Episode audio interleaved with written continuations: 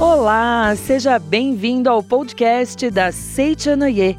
Fique com a gente.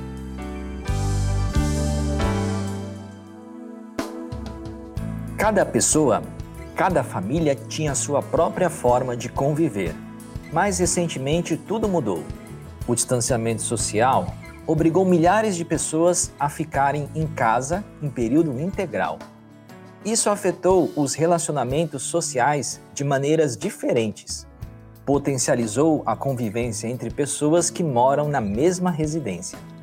E ao mesmo tempo, quem mora sozinho passou a ter que conviver consigo mesmo em tempo integral. Educação, planejamento familiar, administração da casa, ter que falar quando você quer ficar em silêncio, aprender a ouvir quando o que você quer é falar. Como equilibrar as relações? Como educar, orientar, acompanhar? Como conviver consigo mesmo tantas horas por dia? Perguntas que merecem reflexão.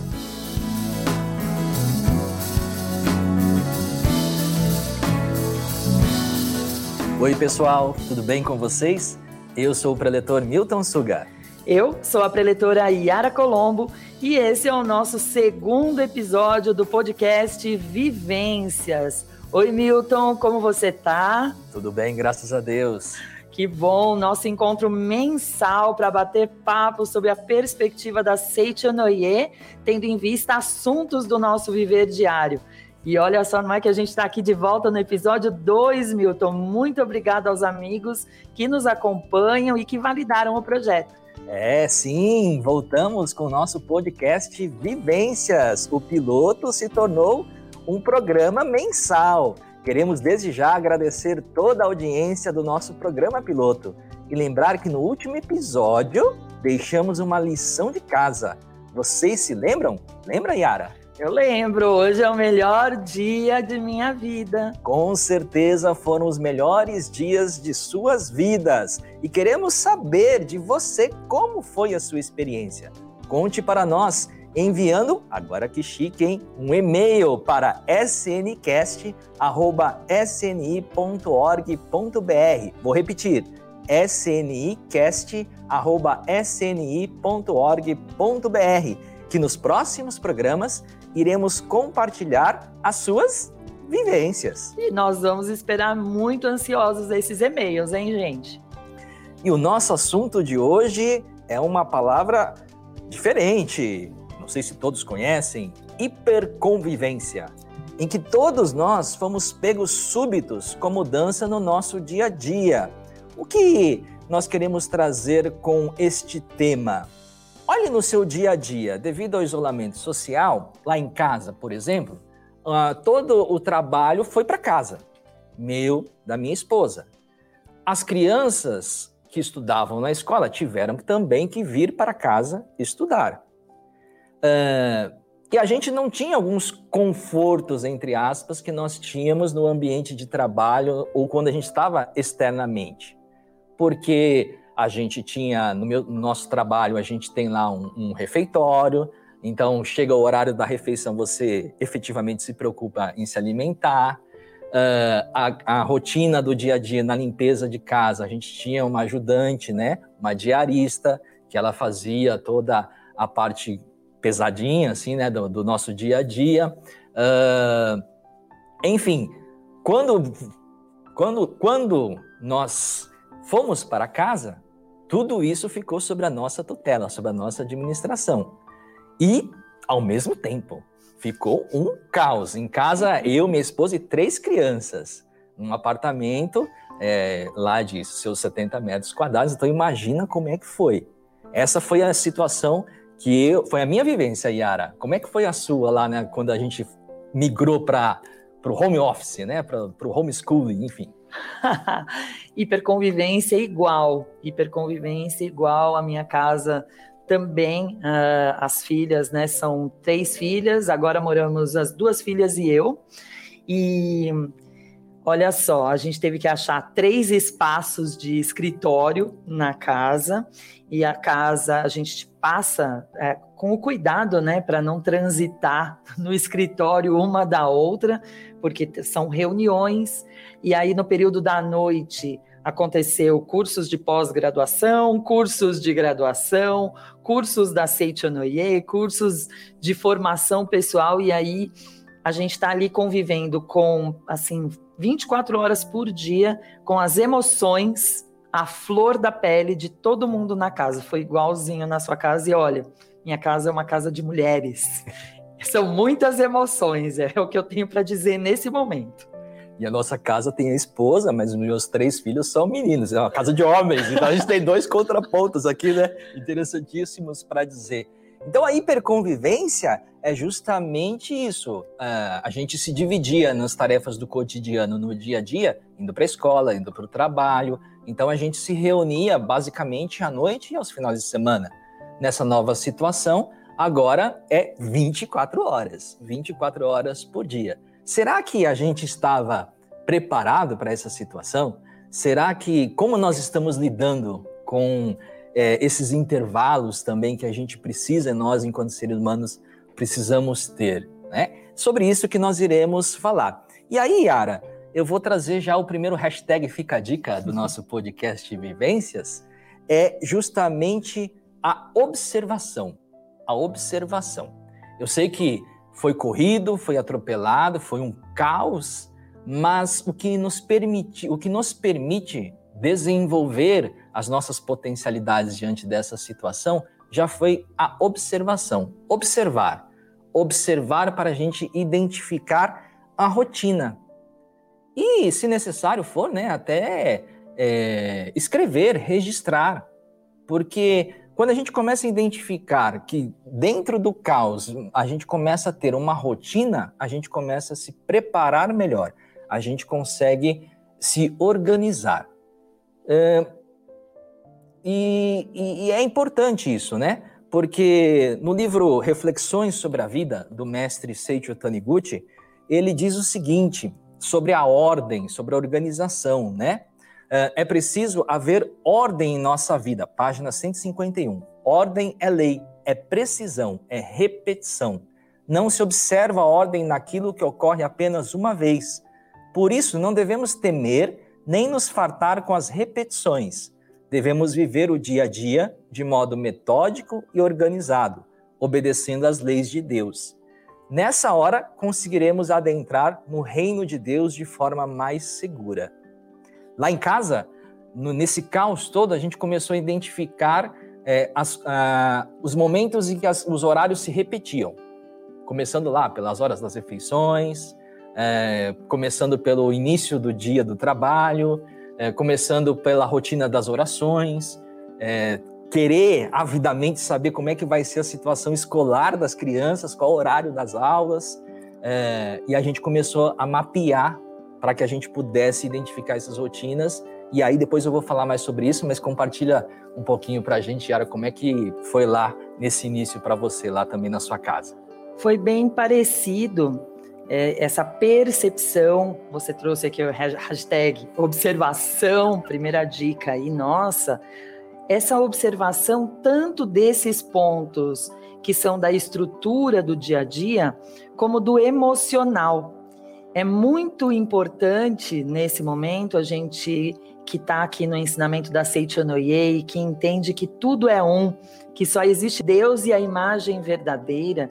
Então, quando você está super convivendo ali, é 24 horas por dia, você tá nessa, nessa troca entre as partes, é importante você sentir com o outro. É, a gente chama de empatia, talvez, né?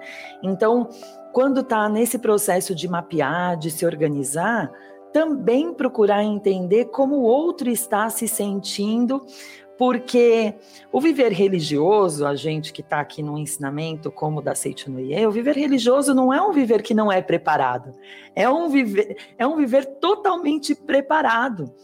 Tá? Então, assim, a gente se prepara materialmente, é, financeiramente, espiritualmente, fisicamente, a gente precisa estar tá preparado. Então, essa observação ela é muito importante. Foi assim que a gente começou lá em casa a se organizar, percebendo ali é hora de trabalho, ela está no momento de reunião, então é um momento que ela precisa de acolhimento, ou ali eu sinto que é um momento que eu preciso fazer uma festinha, oferecer um, um chazinho. Eu era dona de fazer pipoca.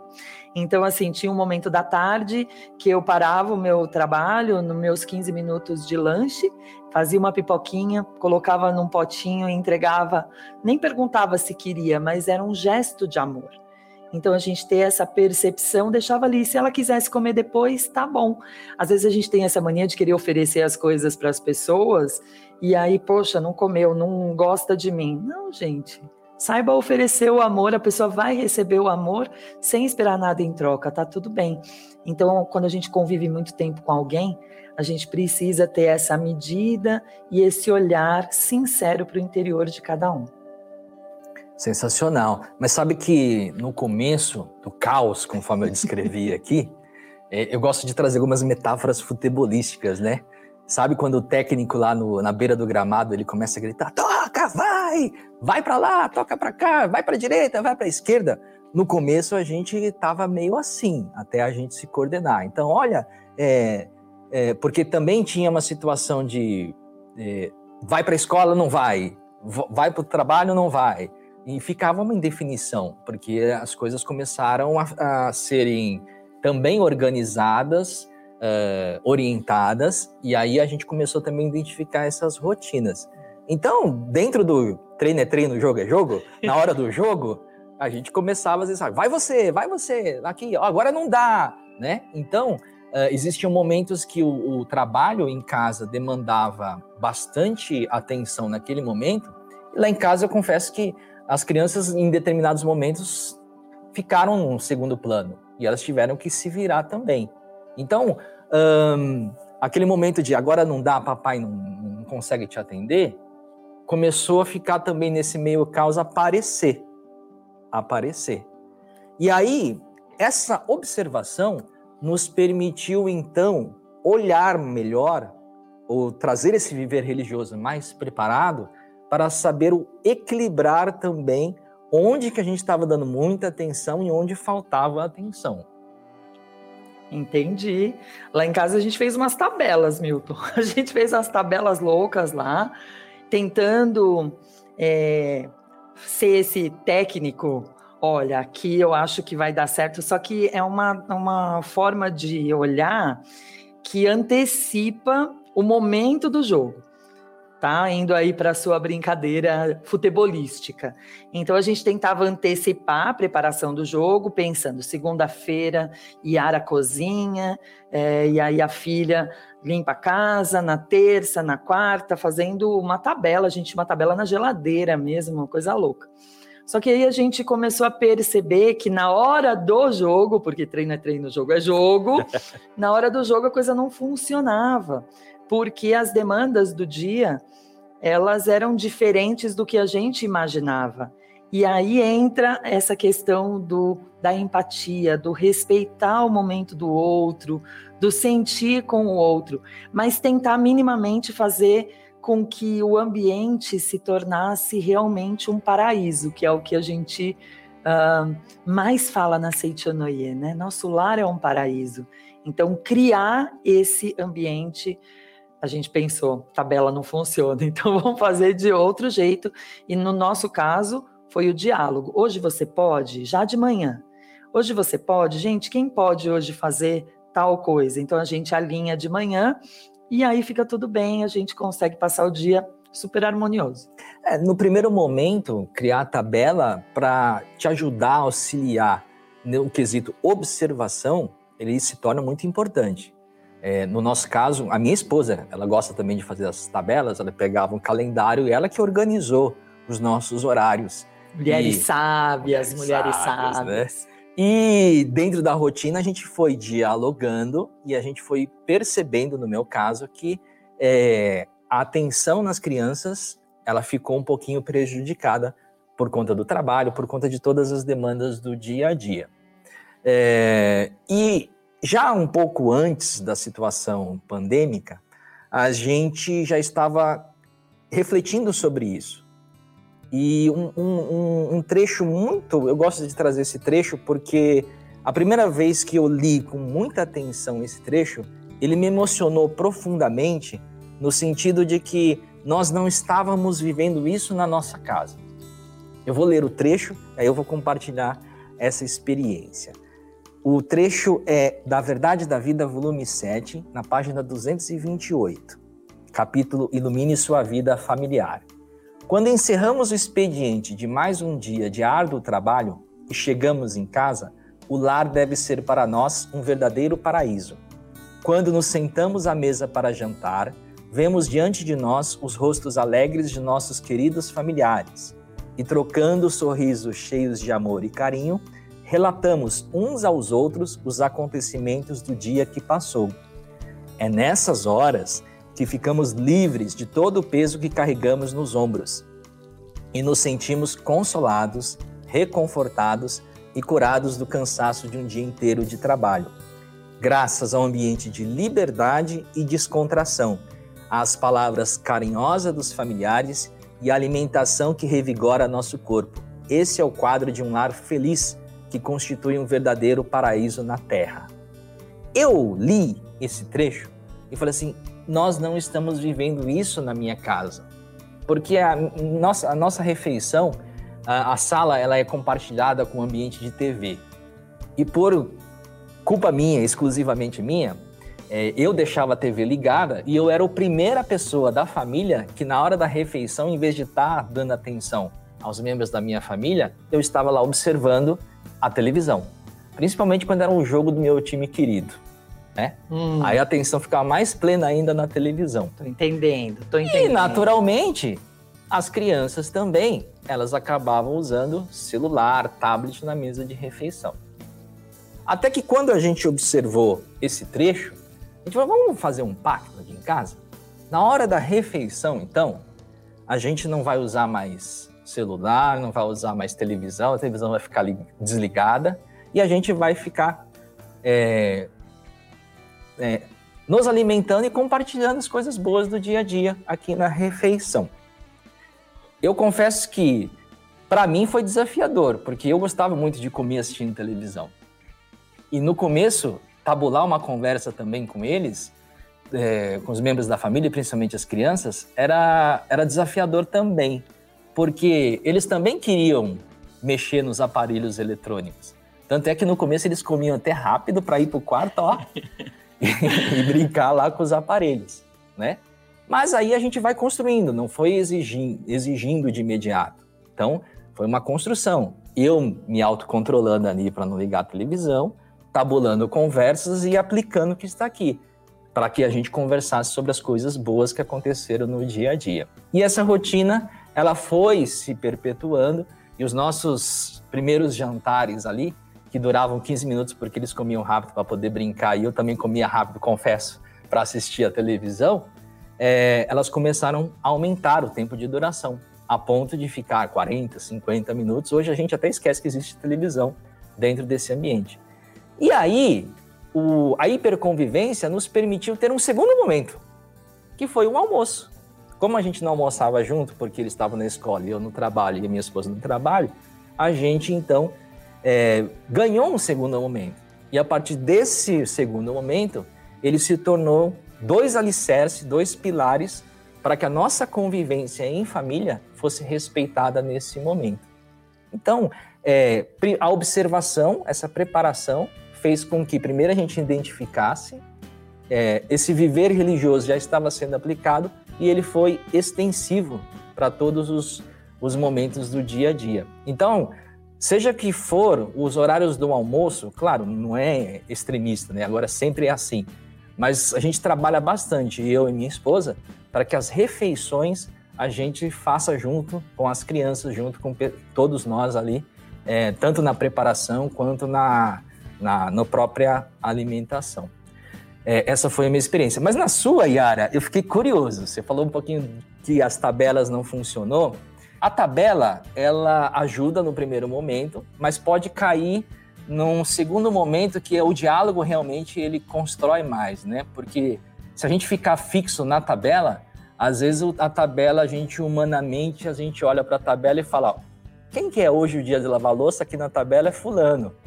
Aí vê que a pessoa não se esqueceu, a tabela ela vira um ambiente de cobrança, né? Como escapar dessa situação? Olha, no começo foi bem trabalhoso mesmo, porque isso aconteceu. Isso aconteceu e o desequilíbrio, muitas vezes, pela demanda do trabalho, acabava que uma das partes não estava tão envolvida com aquela proposta, que era uma proposta para trazer uma harmonia na casa. Então aí nos compete realmente avaliar, olhar e o, o, se o propósito é viver em harmonia e aquela forma que a gente está fazendo não está proporcionando a harmonia, a alegria, o bem-estar, precisa mudar, precisa mudar. Então foi o momento em que a gente mesmo, alguém da família, no caso fui eu mesma, falei gente, essa tabela aqui não está funcionando. Vamos combinar dia a dia, vamos ver se vai funcionar. E aí elas, a gente vem construindo essa relação de diálogo, já são adultas hoje, mas é, desde criança a gente vem construindo esse processo.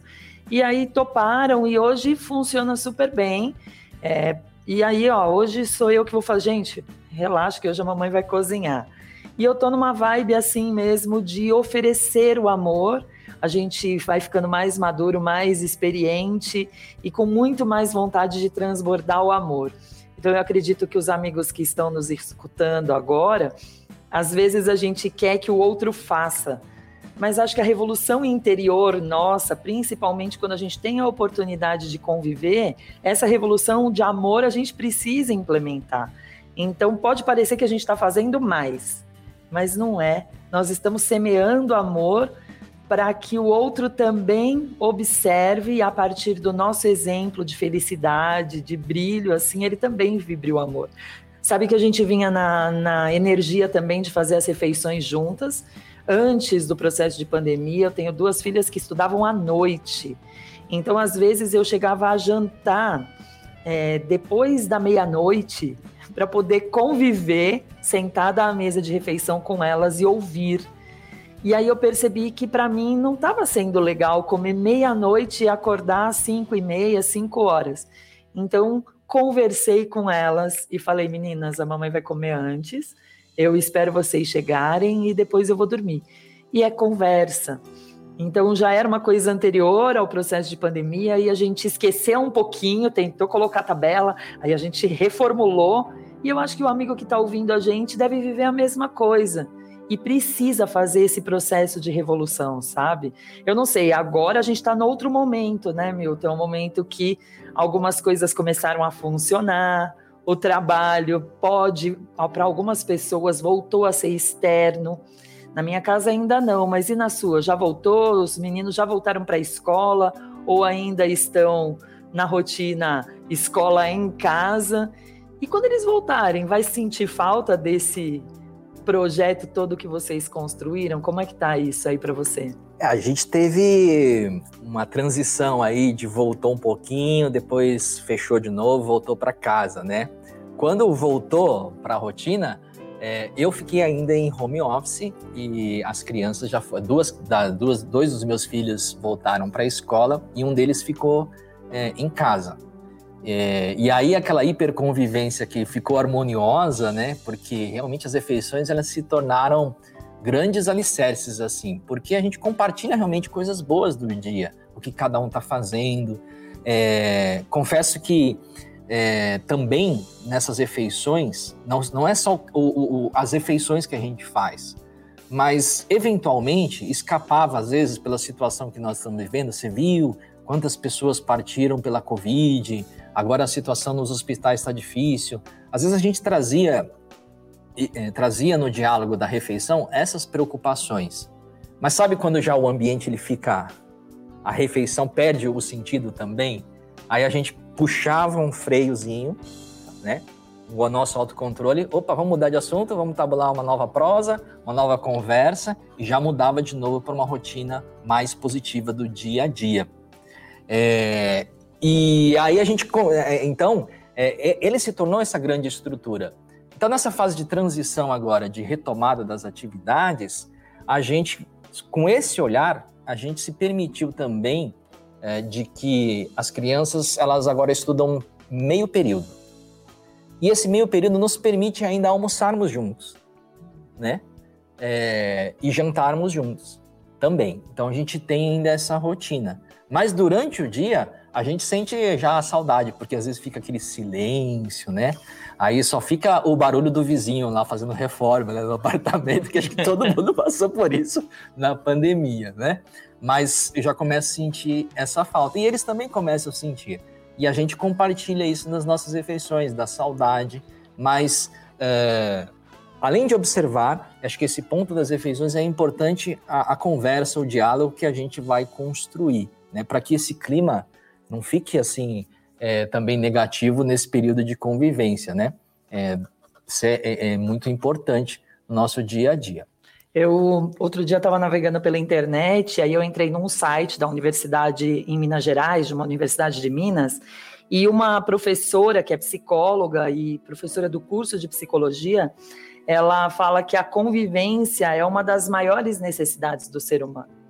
E ela ainda ressalta que nós nós somos seres relacionais, que nós precisamos uns dos outros para viver.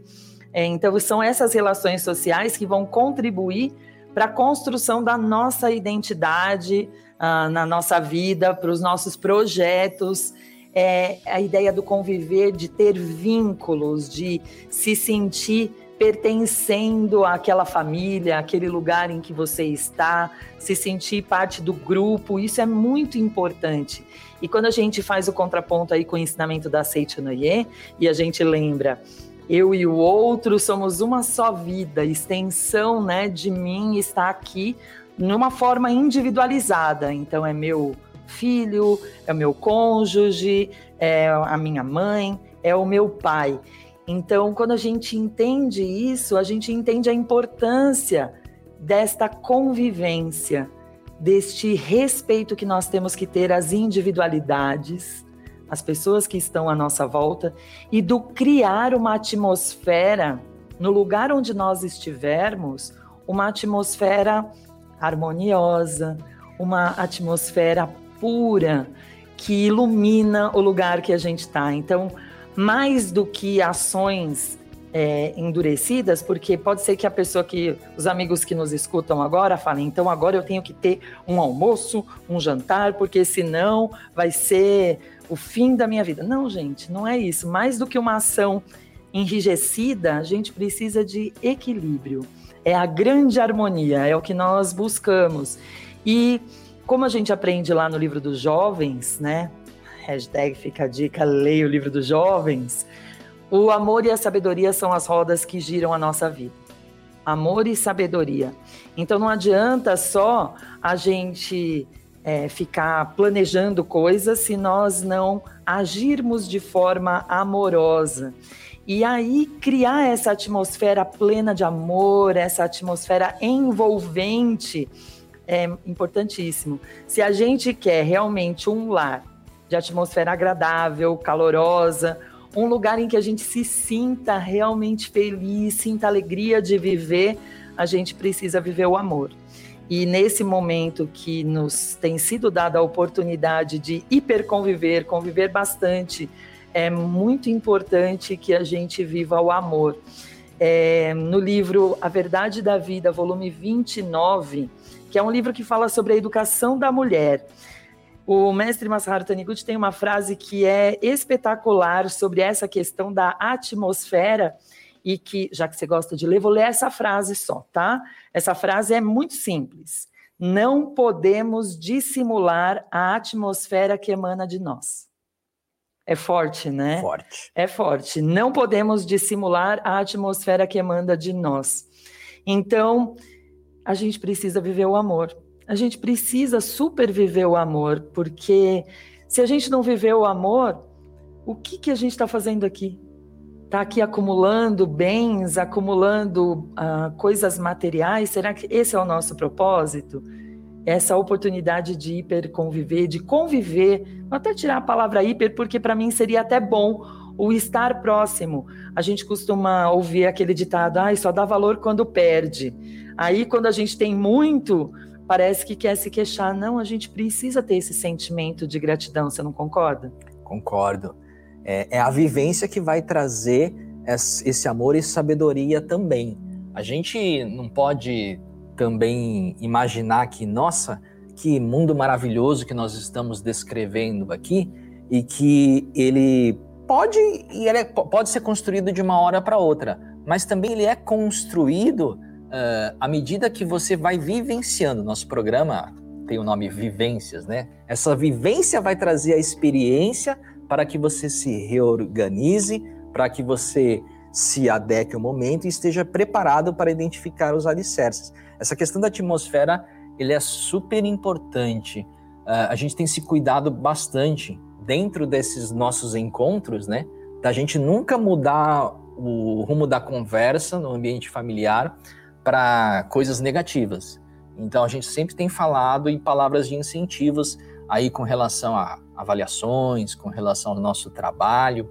E é muito interessante no, nosso, no meu caso aqui trazendo, mas acredito que no seu também, é, e eu estou trazendo assim a metáfora do alicerce, né, da estrutura, uh, porque sabendo dessa, dessa, convivência, sabendo da rotina dos familiares, desse, dessa troca de coisas, energias positivas dessa atmosfera, até o nosso trabalho ele se torna leve, porque ele dá o reason why, né? O porquê que nós estamos fazendo, bem você disse, né? É, a gente trabalha para ter é, bens materiais também, a gente trabalha para servir ao próximo, mas ele dá mais significado ainda porque você está manifestando o amor para com os nossos familiares. Né? Então, essa convivência ela se torna bem harmoniosa. É, e, bem, e a atmosfera ela vai emanando todo no lar, né? E esse lar, o local de aperfeiçoamento recíproco, né? conheço essa, conheço essa sigla. Lar de, é, é a sigla do lar, né? Local de aperfeiçoamento recíproco.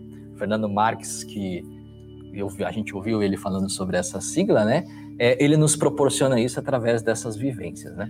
É incrível porque quando nós estamos em casa, nós vamos nos relacionando com aqueles que a gente já conhece. E olha, uma coisa que eu costumo dizer é que, como a gente está em família, a gente sabe o ponto para mexer na alma do nosso, do nosso cônjuge, é, do nosso filho, e o nosso filho da gente, ele sabe como mexer ali no nosso ponto, e às vezes, por não orar, ou por tar, estar preocupado com alguma questão, até do trabalho, por alguma questão que ouviu na TV e ficou emocionado, ficou chateado, essas emoções, elas acabam, às vezes, gerando conflitos, gerando falas um pouco mais ásperas, falas um pouco menos amorosas do que a gente comentou aqui, que seria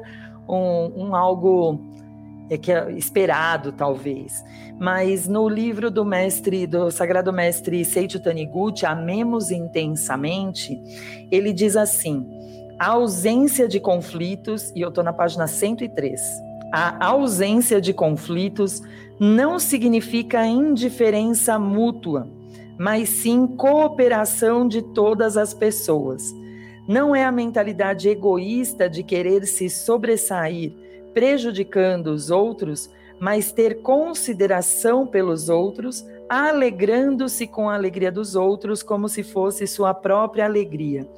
Então eu fico pensando assim, olha, acontecem os conflitos e não é porque tem aquela frase, ah, briga entre irmãos é normal, briga na família é normal. O fato de não haver uma discussão não é que as pessoas não se amam, elas se amam.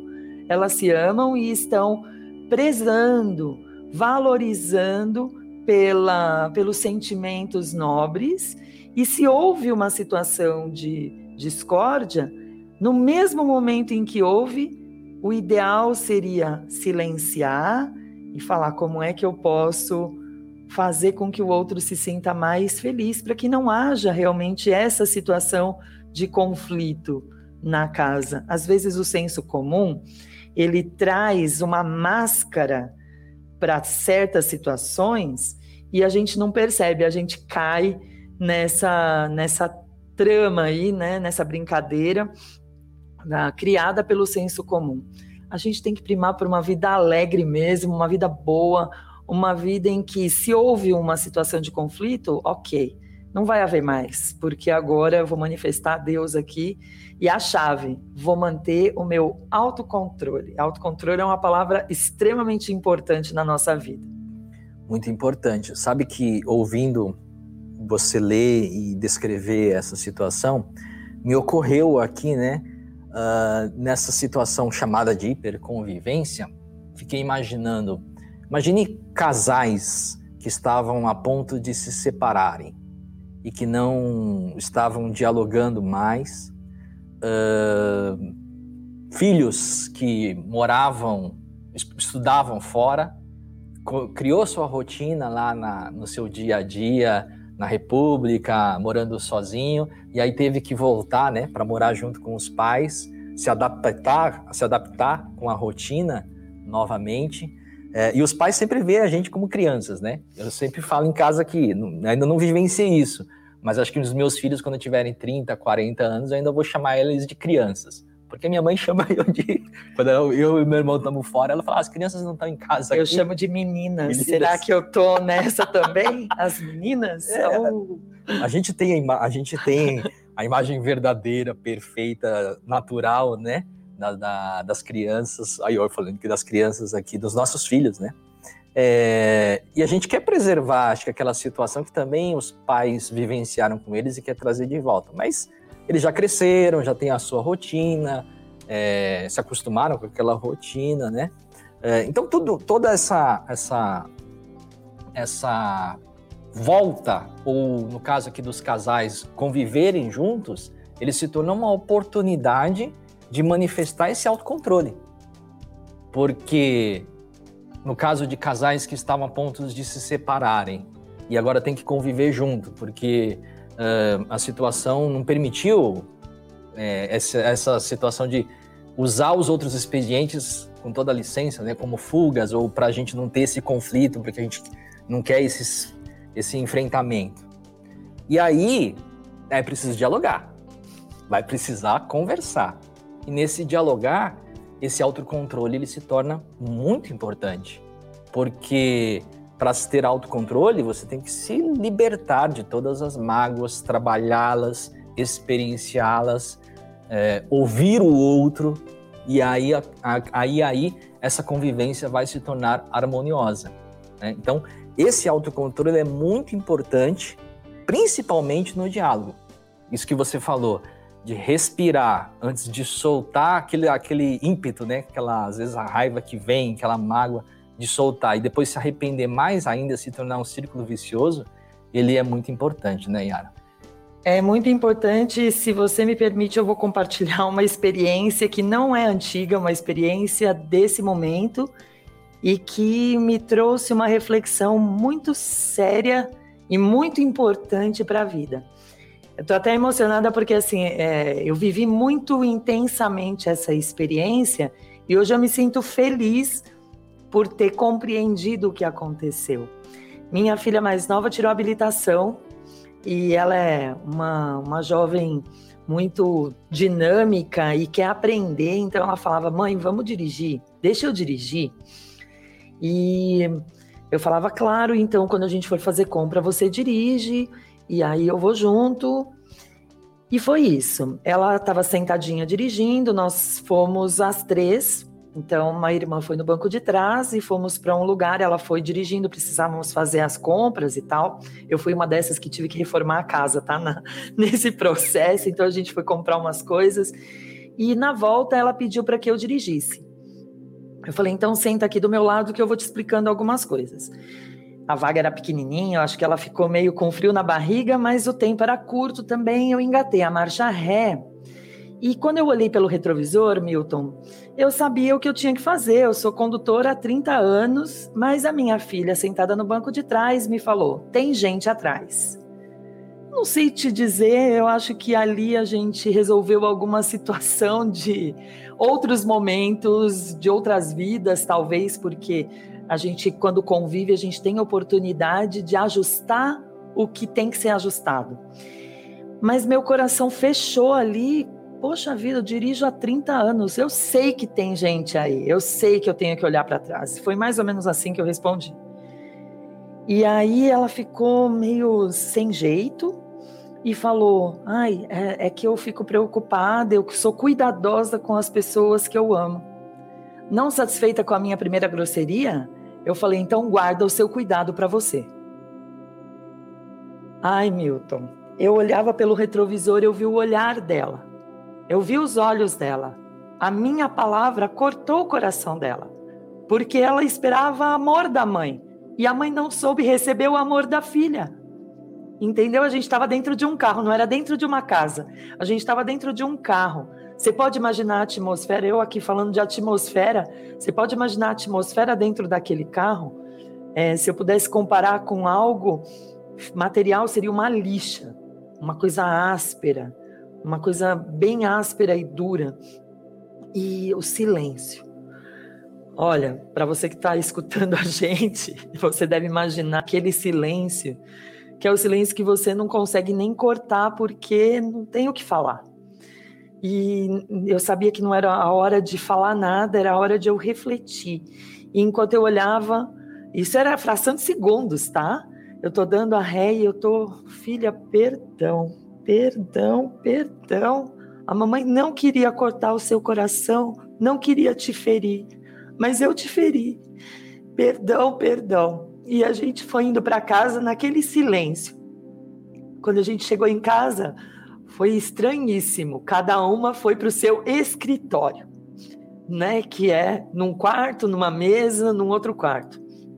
E ficamos assim esse dia. No dia seguinte, no, numa refeição do dia que eu tô para dizer que foi um café da tarde, nós levamos esse silêncio até a tarde do dia seguinte. E aí começamos a conversar, estava tranquilo, a gente se respeitou, mas foi, não tocamos no assunto. E aí nós estávamos, olha só, na mesa de refeição fazendo um lanche. E aí essa minha filha falando sobre o dia, como foi uma reunião e como que a chefe tratou e como tratou determinado assunto. E aí eu aproveitei alguma oportunidade que houve e me levantei e pedi desculpas para ela. Filha, perdão, a mamãe te feriu com as palavras. Você foi tão amorosa e eu não soube receber o seu amor, mas eu aprendi e eu estou aqui para receber o seu amor. Aceita meu amor? E a gente se abraçou e esse episódio, ele me emociona porque a generosidade e a misericórdia de Deus são tão grandiosas que a gente tem a oportunidade de reestabelecer a grande harmonia em qualquer momento da nossa vida. Então, a gente em casa tem que aproveitar as oportunidades para, no silêncio da oração, mergulhar em Deus e permitir que Deus transborde. Esse autocontrole que você estava falando, talvez eu não tenha, talvez não, né? Eu não tive no momento de falar, responder, re, é, reativamente para ela com uma emoção que não era digna naquele momento, sabe? Então a gente precisa realmente praticar mais, mergulhar mais nas orações para a gente poder realmente não ter o espírito frouxo, né? Esse livro é, que você citou antes, A Verdade da Vida, volume 7, ele fala algo assim, eu tenho a impressão, não é isso? Eu vou ler aqui, Yara, se me permite, então. É A Verdade da Vida, volume 7, o mestre, ele sabiamente diz o seguinte: o principal motivo por que muitos lares não são verdadeiramente Seichonoe, repletos de paz, está no fato de que nesses lares todos pensam displicentemente que dentro de casa não é preciso manter o autocontrole. O autocontrole é uma das virtudes fundamentais do homem. Manter o autocontrole é vencer a si mesmo, é fazer com que o nosso eu superior triunfe sobre o nosso eu inferior. Em outras palavras, é fazer com que o nosso eu verdadeiro triunfe sobre o nosso falso eu. Mais adiante, na página 233, a perda do autocontrole dentro do lar provém do afrouxamento do espírito.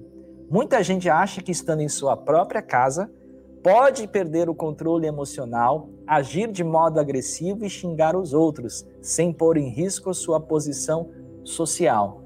Ou seja, é bem essa experiência, que linda essa experiência, Yara, que você é, compartilhou conosco. Muito obrigado por ela e parabéns pela reflexão, pela decisão. Muito obrigada. Nunca é, nunca, para quem está nos acompanhando e está com essa vivência de estar uma convivência desafiadora, a oração, o respeitar o tempo uh, e o retomar, o triunfar o eu superior sobre o eu inferior é muito importante para que a gente retome as conversas, o diálogo, é, para que nós possamos realmente manifestar o amor expressar o amor. E isso a convivência nos permite. E a hiperconvivência vai nos permitir desafiar mais ainda. Né? É Deus nos falando: aproveite essa oportunidade que estamos juntos, no mesmo ambiente, no mesmo lar. Eu perdi, na minha condição humana, eu também perdi o, o meu autocontrole e falei grosserias, porque no fundo a gente, na condição humana, sabe que são os nossos familiares e já espera que eles, no seu amor, já vão nos perdoar e a gente afrouxa o espírito e a gente escapa. Então, o nosso, quem nos acompanha também não fique se culpando, julgando sobre isso. Aproveite essa oportunidade de respeitar o seu tempo, o seu silêncio, eh, a sua reflexão na sua oração. Faça uma hiperconvivência consigo mesmo. boa, muito boa. Conviver consigo mesmo é tudo de bom, porque, na verdade, às vezes a gente se sente meio sozinho. Talvez a gente está falando aqui tanto de família e tem alguém que nos escuta, nos acompanha agora e que mora sozinho. E olha para o lado, o que tem é talvez a sua televisão, os seus aplicativos de streaming, enfim, e está convivendo consigo. É, eu posso dizer, puxa, eu joguei jogos de tabuleiro, eu fiz pipoca, conversei, respeitei espaços e tudo mais. Mas e quem está sozinho? E quem está morando, né, sozinho?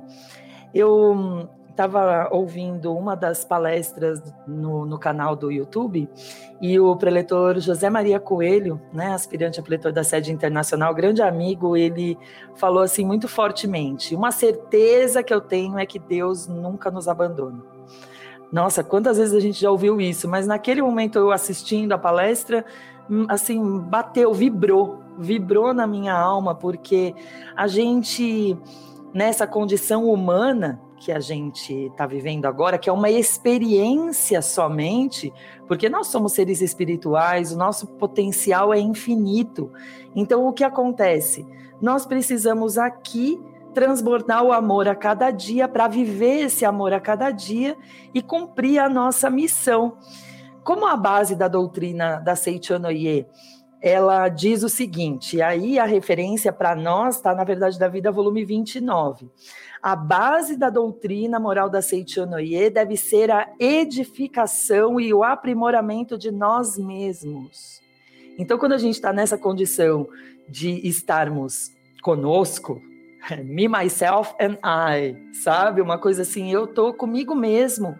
Nesse momento, eu tô na melhor companhia porque é Deus que habita o meu interior, que fala com Deus que habita o interior de todas as pessoas, e eu consigo reconhecer Deus em todas as pessoas, coisas e fatos, tendo um olhar correto para isso, né? Então, assim, cuidar da gente mesmo orando, preparando boas refeições, falando com a gente mesmo.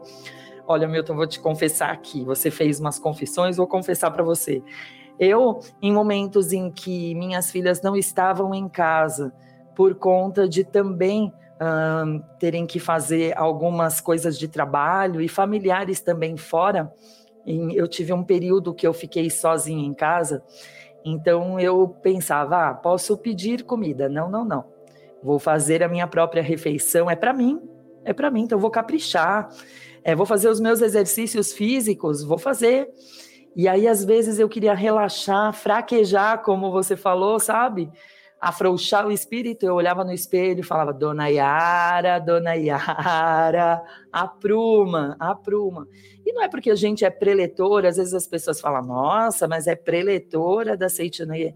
Todos nós estamos em franco processo de expansão expansão da consciência, da conscientização de que eu e o outro somos uma só vida. Então, assim, praticar de forma disciplinada os ensinamentos da Seichunoye, conversar com Deus todos os dias e aceitar que nós somos imagem e semelhança de Deus e que, portanto, as pessoas à nossa volta também o são, é maravilhoso. Então, se você está sozinho, cuida de você, porque na verdade é o sozinho de você nesse momento estar fisicamente, o seu corpo físico é o único que habita essa casa, esse, esse seu lar. Mas você está amparado sempre pelo amor de Deus. Essa convicção ela é muito importante e isso nos fortalece e transborda o amor também para as pessoas, inclusive que convivem com a gente virtualmente, porque até a nossa energia ela fica diferente. Fica com certeza. Ouvindo você, uh, me, me, me, ocorreu bem recente. Uh, a gente agora no ambiente que estamos no ambiente de home office, a gente fica de frente da tela do computador o dia inteiro, né? É, e eu estava eu tava escalado para fazer uma atividade também virtual, numa da reunião da associação local. Aliás, as regionais estão promovendo as atividades de maneira virtual. Uh, então, dentro da sua região onde você vive, com certeza existe uma regional da Seichonoye e existe uma associação local que com certeza está promovendo atividade virtual. Mas olha só, é, como o espírito deu uma afrouxada, mas aí toma o prumo rapidinho, né? Rapidinho. Rapidinho, volta pro, pro prumo.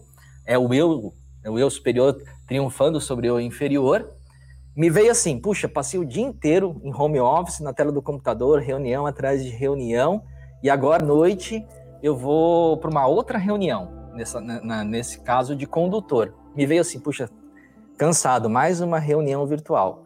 Mas aí, esse é o eu falso. Aí o eu superior falou: não, mas é uma atividade sagrada, você está eh, é, cumprindo a missão de Deus. Agradece, já fiz o exercício, agradece, agradece. Muito obrigado, muito obrigado pela oportunidade, muito obrigado pela oportunidade.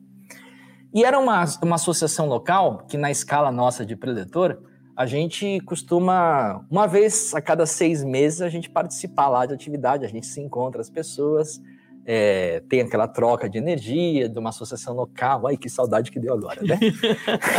Nem fale. É, enfim, e aí eu me dei conta, depois que eu entrei na sala, as pessoas começaram a entrar, eu comecei a observar, falei assim, puxa, faz, eu não, não, não, fazia tempo que eu não via essas pessoas, né? Que bom que elas estão aqui, que maravilha, que oportunidade, né?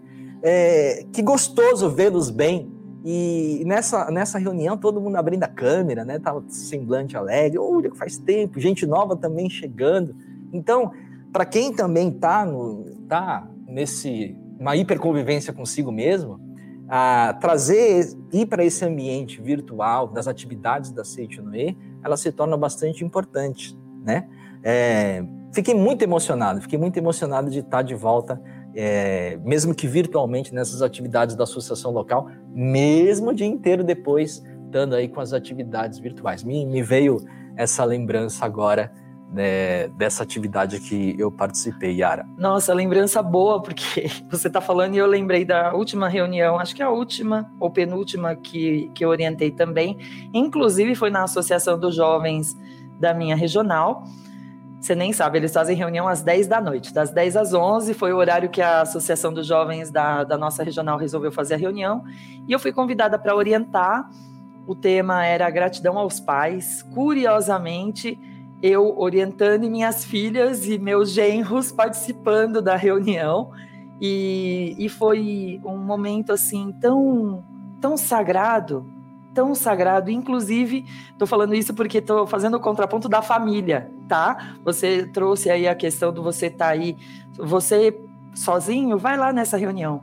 Mas olha só, eu estava lá no meu quarto, porque como orientadora, fiquei minhas filhas cada uma num canto, E aí, quando terminou a reunião, tchau, foi maravilhoso. E aí, minha filha veio é, e falou: mãe, foi necessário. Foi uma reunião necessária. E ela me abraçou e foi, foi só isso, assim, ela compartilhou os, os sentimentos dela.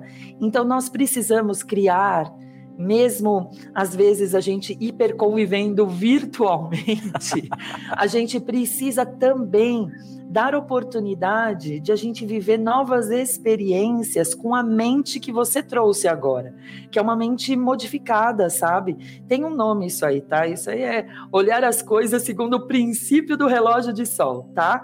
É, você olha somente as horas em que o sol brilha.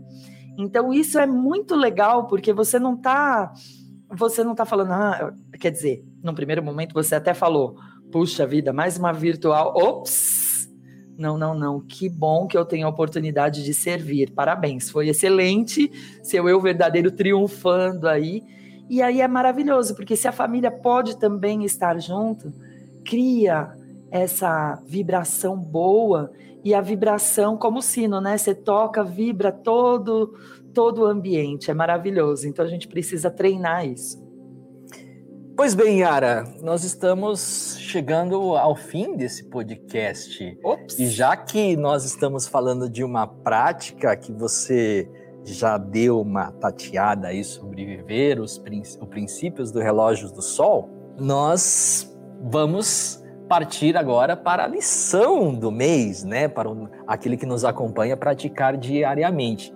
E eu trouxe um exemplo aí de desse exercício mesmo, mesmo que o, a sua mente dê uma afrouxada, é trazer esse olhar do relógio do sol no nosso dia a dia, trazendo essas coisas positivas. Então a Yara, eu vou pedir para Yara agora trazer essa lição para aquele que nos acompanha e nós queremos saber dessa experiência através do nosso canal de comunicação snicast.sni.org.br. Yara, qual a lição do mês para a gente praticar no nosso dia a dia? Qual a vivência?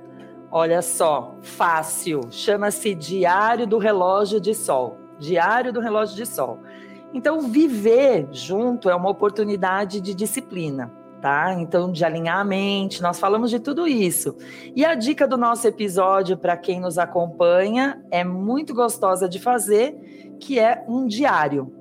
Só que é um diário um pouco diferente, por quê? Porque como a ideia é viver uma vida repleta de felicidade, uma vida que a gente registra fatos alegres, uh, fatos gratificantes, emocionantes da vida cotidiana, é, com a dona aí, com a fé da Seichonoye, só existe Deus e a imagem verdadeira. Então, além de meditar, de orar, de praticar atos de amor ao próximo, a ideia é treinar o nosso olhar para ver as coisas boas do dia. Então, nós vamos treinar e registrar por escrito. Como?